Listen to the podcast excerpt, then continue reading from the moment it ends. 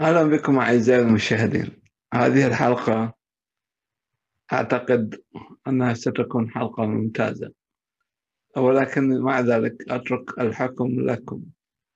هذه حلقة آه ستريكم آه بعض البحث الذي قمت به والذي أظهر لي أن كثيرا من التاريخ الإسلامي وخصوصا السيرة النبوية نؤكد على هذه النقطة السيرة النبوية. تمت تجاهلها وتحريفها وتغييرها. وأرجو أن تدعموا هذه القناة بالاشتراك وبعمل الإعجاب ومشاركة الفيديو مع الأصدقاء. حتى ننشر فكر التنوير والعقلنة العقل والتنوير. هو هدفنا فلنبدأ فالسؤال المهم الآن لماذا هناك إسلام مكي وإسلام مدني؟ وما هي قصة شراكة محمد ومسيلمة للنبوة؟ هل كان محمد تلميذا أو مقلدا لمسيلمة وأنا أعرف أن كثيرين سوف يغضبون آه، بسبب هذا. ولكن الصدمة هي بداية التغيير وبداية التفكير. أعرف أن الغالبية من المستمعين والمشاهدين لهذه الحلقة سيقولون أن هذه أكاذيب المستشرقين والملحدين وعباد الشيطان وأنني أكرر هذه الأكاذيب. لكني وجدت نفسي مندهشا لأن المستشرقين على حد علمي لم يتوصلوا إلى ما توصلت إليه هنا. وأنه على المسلمين خصوصا السنة أن ينتبهوا إلى أنني لم آتي بشيء من عندي بل اعتمدت على كتب الحديث والسيرة وكتب الأثر فيما يتعلق ببحثي في أصول الإسلام. وسبب وجود ما يشبه الدينين داخل الإسلام كالفارق الحاد بين الإسلام المكي والإسلام المدني وأن هذا الاختلاف متناقض. يعني أنه آه الإسلام المكي يختلف كليا عن الإسلام المدني إلى درجة أن المشرفين على جمع وتصنيف التراث آه القرآن والحديث خرجوا لنا بفكرة الناسخ والمنسوخ الذي يبدو أنه يمثل إحدى أكبر التحديات الفكرية لرجال الدين المسلمين الفقهاء تحديدا. ويعني جدير بنا القول هنا أنه كيف لإله يعرف المستقبل؟ أن ينسخ آية هو يعرف أنها لن تعود صالحة آه، بعد زمن معين. آه، يعني أن النسخ والمنسوخ بحد ذاته هو دليل قاطع. على أن الإسلام هو صناعة بشرية وليست وحي إلهي كما يظن كثيرون. ولكنني سأحاول شرح بعض الاحتمالات التي يمكن أن تكون تفسيرا أكثر واقعية ومعقولية عن سبب وجود ما يشبه صنفين من التقليد القرآني. والتقليد القرآني تعبير أيضا مستعمل من قبل المستشرقين وأنا استعملته أنا. آه، بالإنجليزية the Quranic tradition. و tradition هو تقليد التقليد و traditions تقاليد. لكن لكي تتوضح الصورة لنا لابد لنا أن نشرح باختصار. الفارق بين الإسلام المكي والإسلام المدني. عموما فإن العهد المكي حسب الرواية الرسمية للإسلام. يتمثل في العهد الذي بدأ فيه الإسلام في مكة وأن محمدا لم يعلن نفسه نبيا بداية بل إنه كان يدعو لنفسه سرا فآمنت به زوجته خديجة وهي سيدة محترمة في قريش وغنية أيضا. أو على الأقل هذا ما تقوله الروايات. ثم ابن أخيه ومتبناه علي بن أبي طالب ومتبناه زيد بن حارثة. لكن في الحقيقة لم يكن هناك داع للدعوة السرية في مكة لأن مكة في عهد حكم مجلس الأعيان آه، القريشي كان كان هناك. يعني في عهد هذا المجلس في عصر المشركين أو ما يسمى بالجاهلية كان هناك تعدد في الأديان والعقائد والمذاهب ولكن يبدو أن مشكلة محمد منذ البداية كانت أنه أراد تسخيف وتسفيه آلهة قريش على طريقة كثير من آباء الكنيسة في القرون, في القرون الثالث والرابع في مصر واليونان. إذ نجد آباء الكنيسة يشنون حملات تسخيف وتكذيب للآلهة الوثنية. بل إن تعبير وثني أو بيغن الإنجليزي المستعمل اليوم. كما تستعمل إلى الآن آه، تعابير ككافر ومشرك آه، في الإسلام. تحمل نوعا من الانتقاص رغم أن المسيحية والإسلام لاحقا لا يزال يحمل ويملك طقوسا ومقدسات وثنية. صنمية كتقديس الكعبة ومسجد وقبر محمد والحجر الأسود.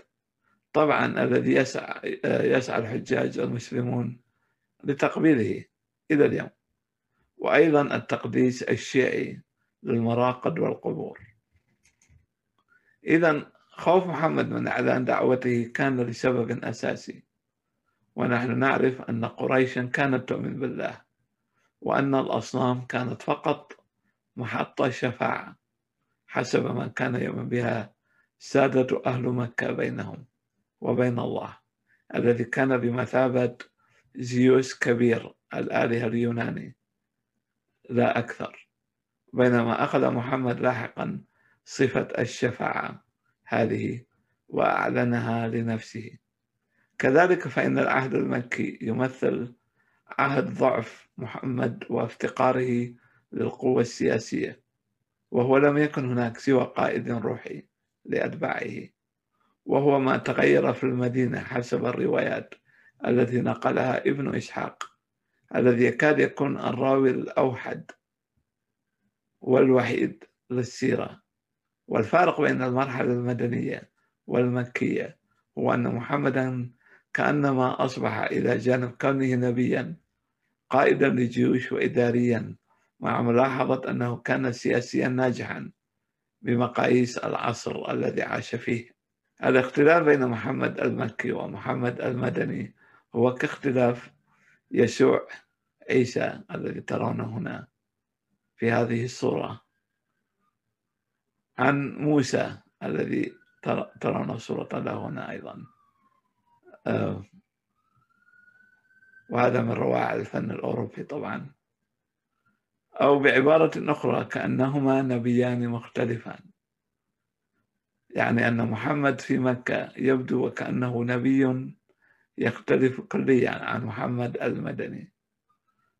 طبعا هناك مفاجأة عزيزي المشاهد والمستمع وهي أن محمدا لم يكن النبي الوحيد في الجزيرة العربية فقد كان هناك مسيلمة ابن حبيب الحنفي في نجد المعروف بنبي اليمامة والأسود العنسي لاحقا في اليمن وآخرين ونحن أيضا يعنينا ويهمنا أمر مسيلمة الذي يتهمه رواة الإسلام بأنه كان كذابا وهو غير مستغرب من أتباع النبي المنتصر محمد.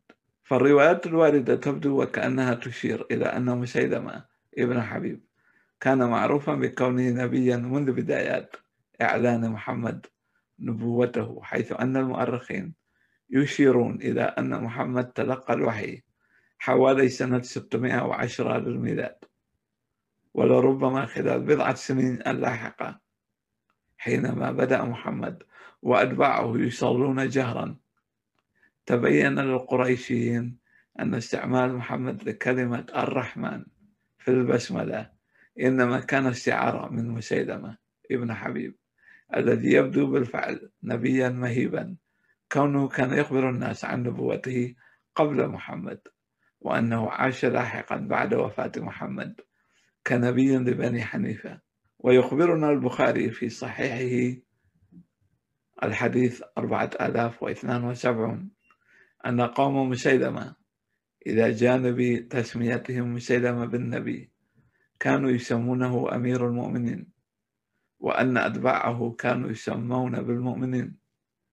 ولم ينتهي أمره إلا بحملة أنفذها إليه أبو بكر وينتهي الأمر بقتله طبعا.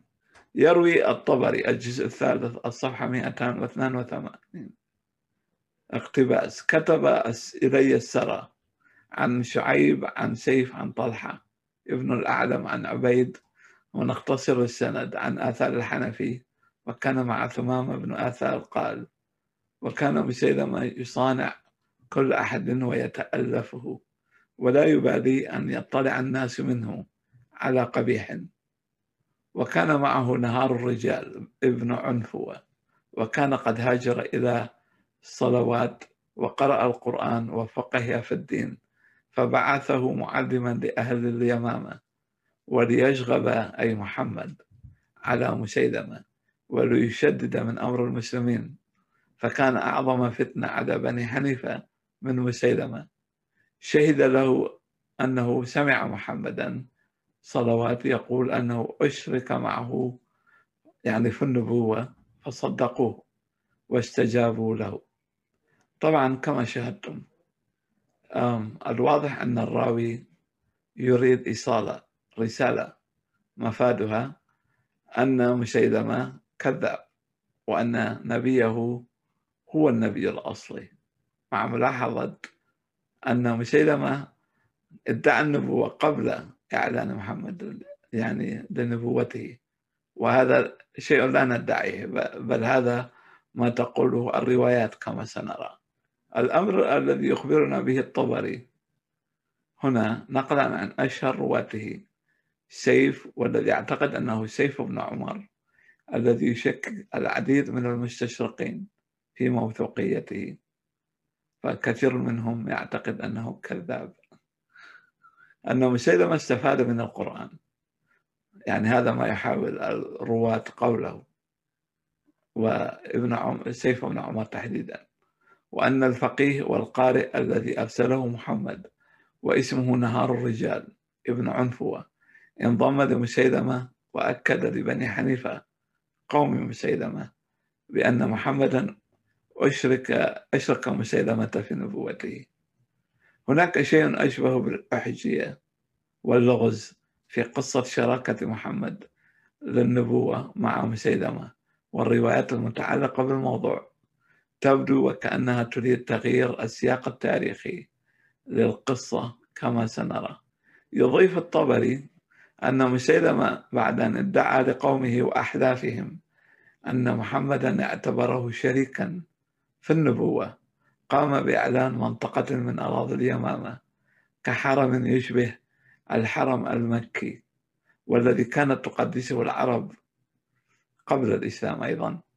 وأنه أراد على ما يبدو منافسة نفوذ قريش المتزايد.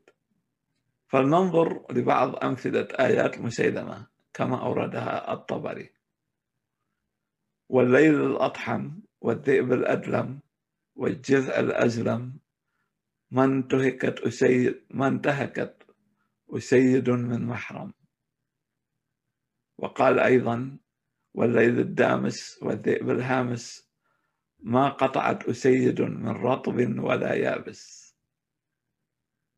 يقول الطبري أيضا يعني هذا وكان فيما يقرأ لهم فيهم إن بني تميم قوم طهر لقاح لا مكروه عليهم ولا أتاوى. نجاورهم ما حينا بإحسان نمنعهم من كل إنسان. فإذا متنا فأمرهم إلى الرحمن.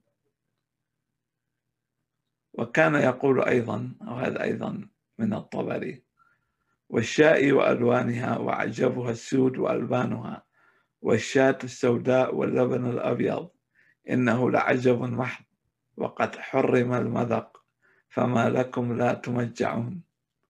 وكان يقول يا ضفدع ابنة ضفدع نقي ما تنقين أعلاك في الماء وأسفلك في الطين لا الشارب تمنعين ولا الماء تقدرين وأيضا آه هذا اقتباس آخر من الطبري آه الجزء الثالث.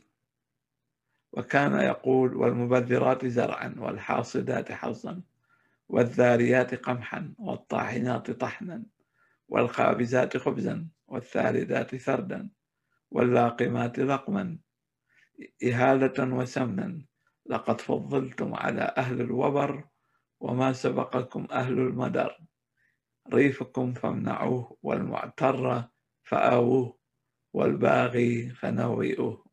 انتهت اقتباسات الطبري.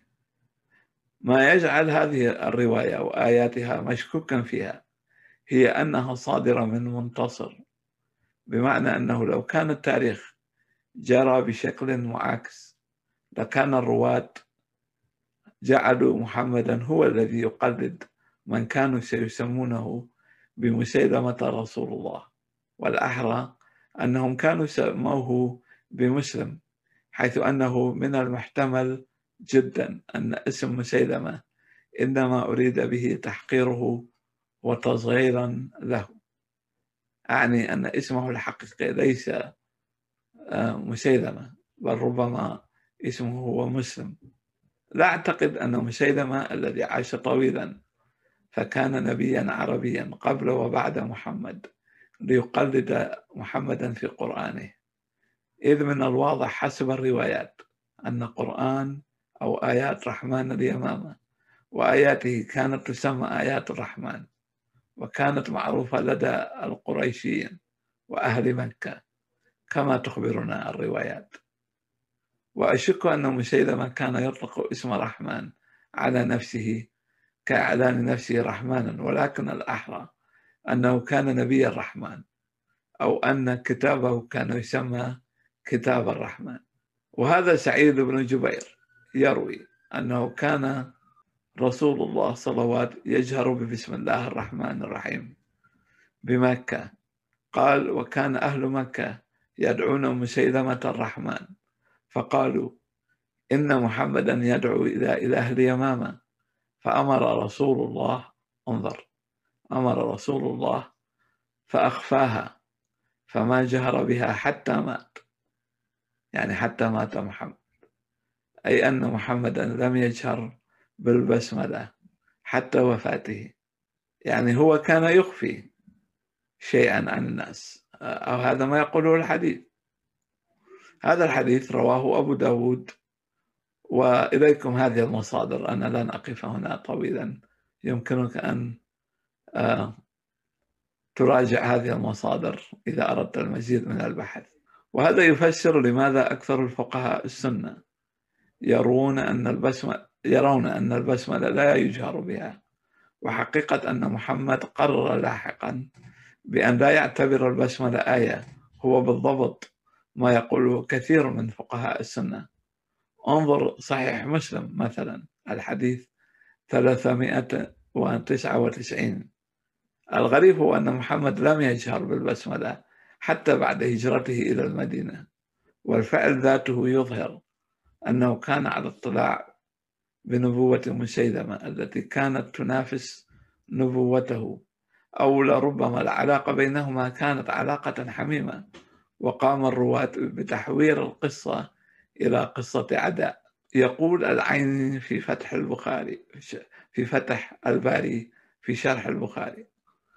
الجزء الخامس صفحة 291 وقال الحازمي في الناسخ والمنسوخ أن أحاديث الجهر وإن صحت فهي منسوخة بما أخبرنا وساق من طريق أبي داود. عن أبي عن سعيد بن جبير قال كان رسول الله صلوات يجهر ببسم الله الرحمن الرحيم بمكة. قال وكان أهل مكة يدعون مسيلمة الرحمن. وقالوا إن محمدا يدعو له اليمامة. فأمر رسول الله صلوات فأخفاها فما جهر بها حتى مات. يقول العيني فإن قلت هذا مرسل قلت نعم ولكن يتقوى بفعل الخلفاء الراشدين لأنهم كانوا أعرف بأواخر الأمور. نهاية الاقتباس. حقيقة تاريخية هي أن أتباع النبي مسيلمة الذي هو تصغير اسم مسلم للتحقير على الأرجح. كان له كان لهم وجود حتى بعد مقتله وأن نبوته لم يتم القضاء عليها. إلا بالإرهاب وقطع الرؤوس ومن شك تم الشك فيهم يعني كان تم اضطهادهم وإرهابهم ترك دين مسيلمة.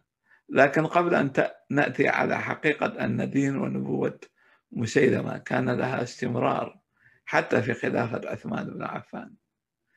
المثير هو أن الروايات الإسلامية تكرر على فكرة أن مسيلمة بن حبيب كان يلح على محمد في أن يكون شريكه في النبوة. نموذج لأحاديث سعي مسيلمة لشراكة النبوة مع محمد.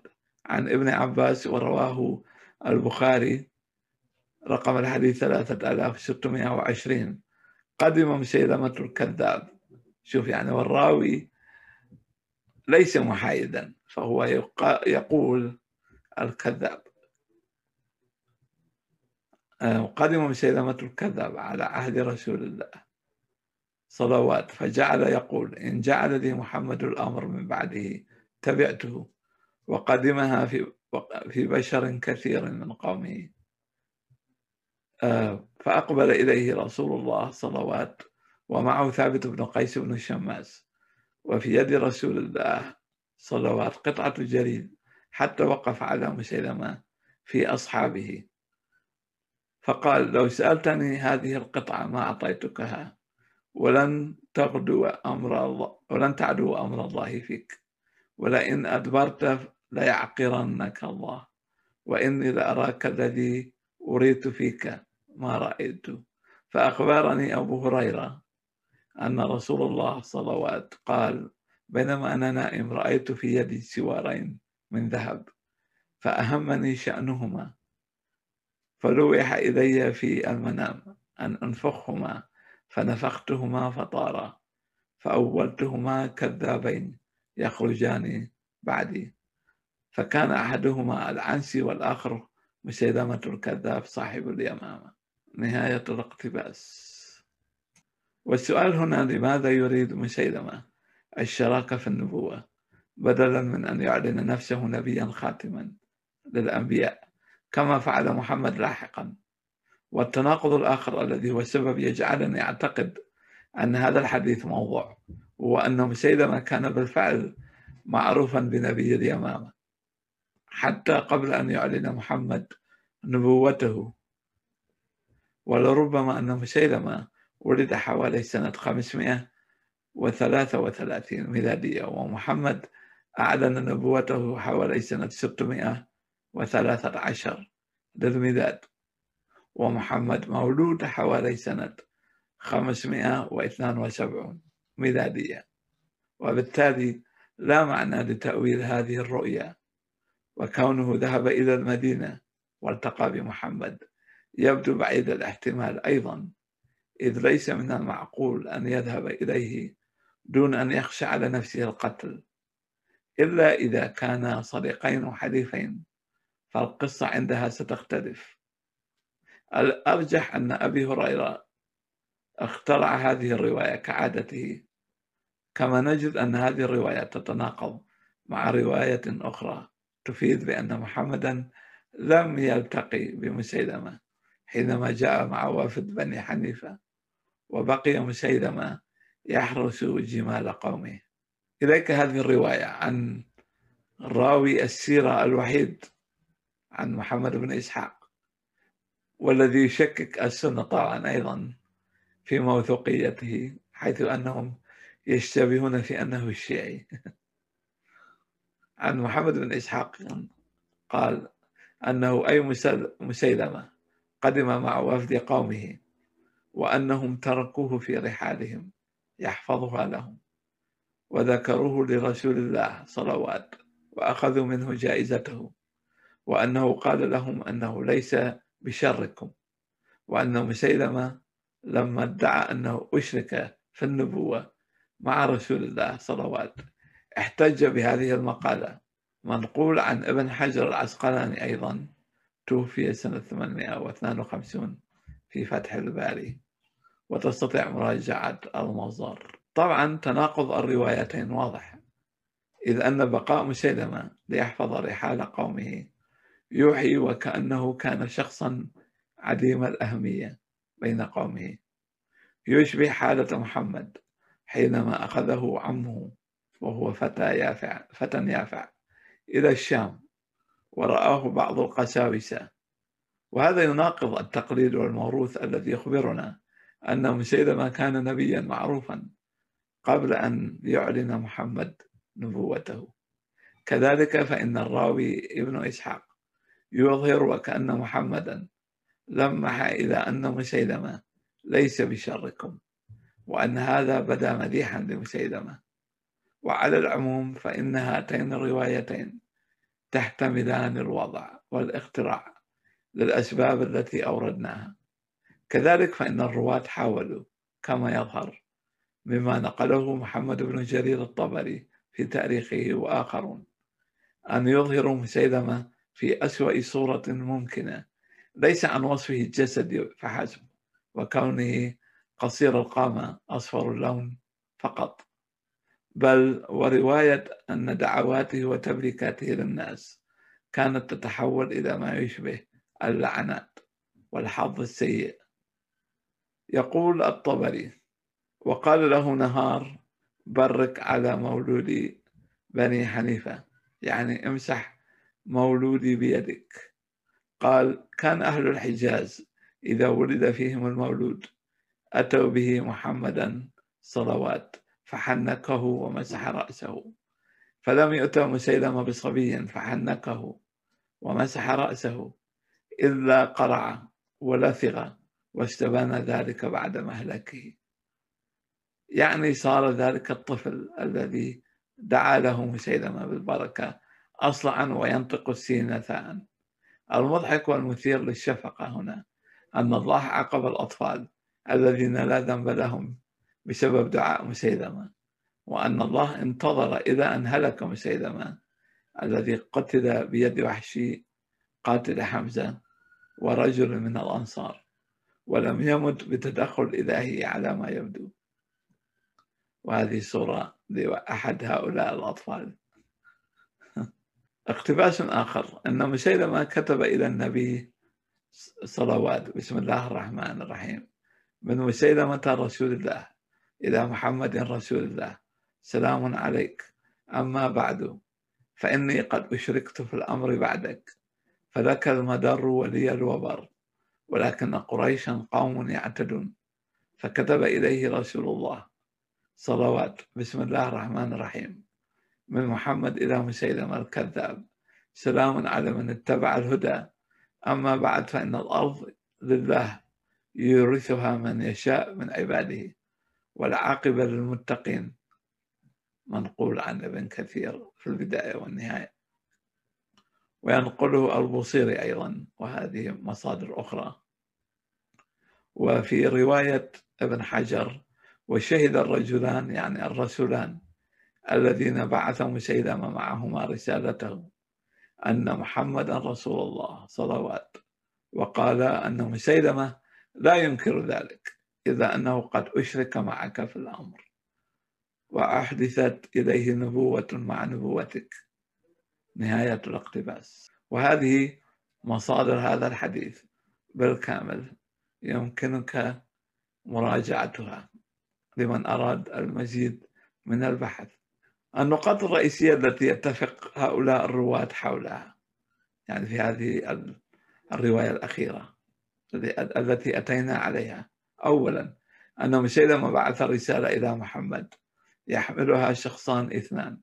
ثانيا أن محمدا سألهما ما يعتقدان. فأجابا بأنهما يؤمنان بنبوة محمد لكنهما يؤمنان أيضا بأن مسيلمة شريك لمحمد في النبوة. وفي رواية الهيثمي أن محمد أراد بالفعل قتل رسولي مسيلمة وهما ابن سلعاف وابن النواحة غير أن الراوي وبر بن مشهر الحنفي يقول أنه كان من بين الرسل الذين بعثهم مسيلمة وأنه أقر بنبوة محمد فلم يهم بقتله. وأن أحد أصحاب محمد شفع للرسولين يعني لابن سلعة وابن النواحة. فأطلق محمد سراحهما.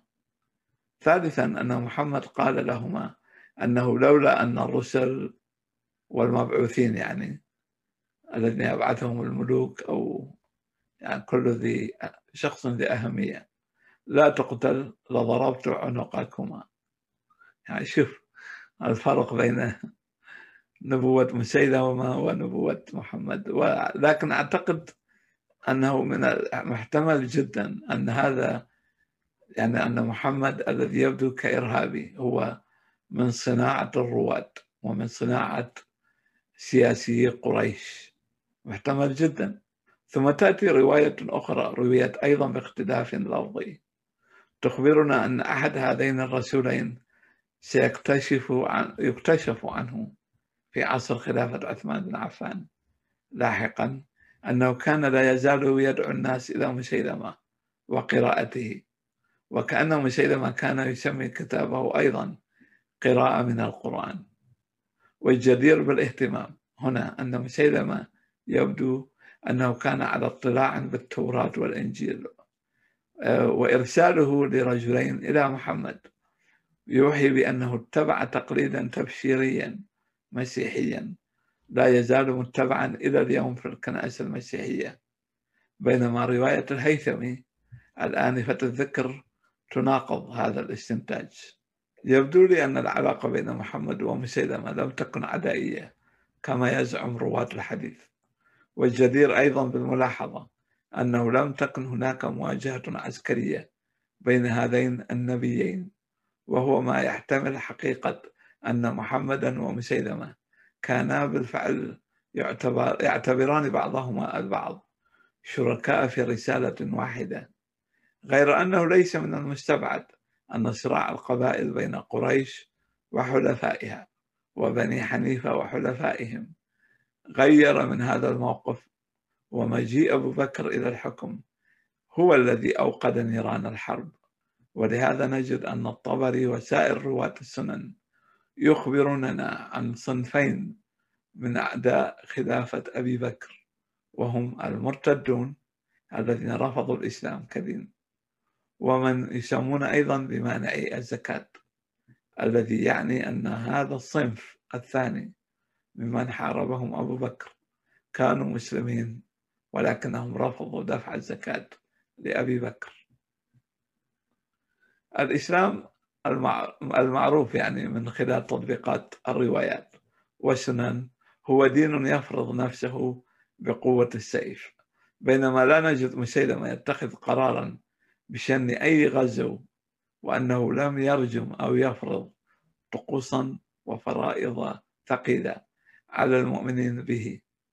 والآن إلى إحدى الروايات وهي مروية بعدة طرق التي تظهر أن دين مسيلمة. كان لا يزال قائما وإن بشكل سري بين ظهراني المسلمين حتى في خلافة عثمان بن عفان آه، في تخريج مشكل الآثار 2861 وبرواية صححها شعيب الأرناؤوط. ونحن سنردها كما آه، آه، أوردها صاحب الدرر السنية أحد أهم شروح الوهابية للحديث. يقول شارح الحديث وأنا اخترت هذا الشرح لأنه مفيد لمن يريد قراءته. كان مسيلمة الكذاب لعنه الله. قد ادعى النبوة وأنه يوحى إليه وأول ما ظهر أمره كان في عهد النبي صلوات. ثم حاربه أبو بكر في جملة الحروب التي كانت في عهده حتى قتله وحشي ابن حرب. في معركة اليمام وفي هذا الحديث يقول ابن معيز السعدي خرجت أسقي فرسا لي بالسحر فمررت على مسجد من مساجد بني حنيفة وكان بالكوفة وهي بلدة من بلاد العراق. فسمعتهم يشهدون أن مسيلمة رسول الله يدعون لمسيلمة بالرسالة. فرجعت إلى عبد الله بن عبد الله بن مسعود فذكرت له أمرهم أخبره بفعلهم ودعوتهم فبعث الشرط وهو جمع شرطة وشرطي وهم أعوان السلطان لتتبع أحوال الناس وحفظهم والإقامة الحدود. طبعا يعني عند الوهابية الناس هم مجرد حمير وب يعني أشبه بالماعز والقطيع يعني. فأخذوهم فجيء بهم إليه فتابوا ورجعوا عما قالوا وقالوا لا نعود بمعنى أنه بمعنى أنه استتابهم وطلب منهم الرجوع إلى الإسلام. فتابوا ورجعوا يعني رجعوا تحت تهديد السيف إلى الإسلام. فخلى سبيلهم أطلق سراحهم وقد وقدم رجلا منهم يقال له عبد الله بن النواحة وأنت تتذكرون الرجل الذي بعثه مسيلمة فضرب عنقه يعني أقام عليه الحد كما يقول الشارح. وهذه صورة آه، جماعة إرهابية أعتقد هي لبوكو حرام. آه، يعني هؤلاء لا يختلفون عن بوكو حرام في إرهابهم. فقال الناس أخذت أقواما في أمر واحد فخليت سبيل بعضهم وقتلت بعضهم. يستفسرون من من عبد الله عبد الله بن مسعود عن سبب قتله في وقت أنه أطلق سراح الجميع إذا هو. فقال ابن مسعود كنت عند رسول الله صلوات جالسا فجاء ابن النواحة ورجل معه يقال له أثال بن حجر. وهذا اسم مختلف طبعا. وافدين من عند مسيلمة. ثم يذكر نفس حديث استقبال محمد رسولي مسيلمة. ثم يقول ابن مسعود أنه قد زالت العلة التي لم يقتله بها رسول الله صلوات وأنه اليوم ليس برسول. ثم أمر قلظة بن كعب أن يقتله فقتله في السوق. شوف. آه يعني دين تم فرضه بقطع الرؤوس حتى بعد وفاة محمد أيضا. واستنتاج ختامي هنا حتى ننهي البحث. كما يبدو بما سبق أعداءه تشكل قصة نبوة مسيلمة بن حبيب الحنفي واحدة من أكثر الألغاز التي تم إهمالها حتى من قبل المستشرقين وعلاقته بظهور الإسلام مع ملاحظة التشابه بين اسم الفرد المنتمي لدين محمد باسم مسلم واسم النبي الكذاب مسيلمة الذي هو على الأرجح. اسم تصغير وتحقير لاسم مسلم أو مسلمة. من الممكن جدا أن الحدث الأصلي كان وجود علاقة صداقة حميمة بين محمد ومسيلمة وأنه بسبب خلاف سياسي كمحاولة قريش فرض أتاوى تحت شعار الزكاة. دفعت أبا بكر نحو مجابهة مسيلمة ومجتمع المؤمنين الخاص به. كذلك يستغرب كثيرون لماذا لم يوصي محمد بالخلافة. قد كتبتها خطأ. لا إلى علي ولا لأبي بكر وربما يكون التفسير الوحيد هو أن مسيلمة كان هو خليفته الفعلي. ولكن الأمر طبعا لم يرق لقريش. لكن حتى لو فرضنا أن العلاقة كانت عدائية وتنافسية بين النبيين الواضح من الروايات أنهما لم ينخرطا في أي مجابهة عسكرية.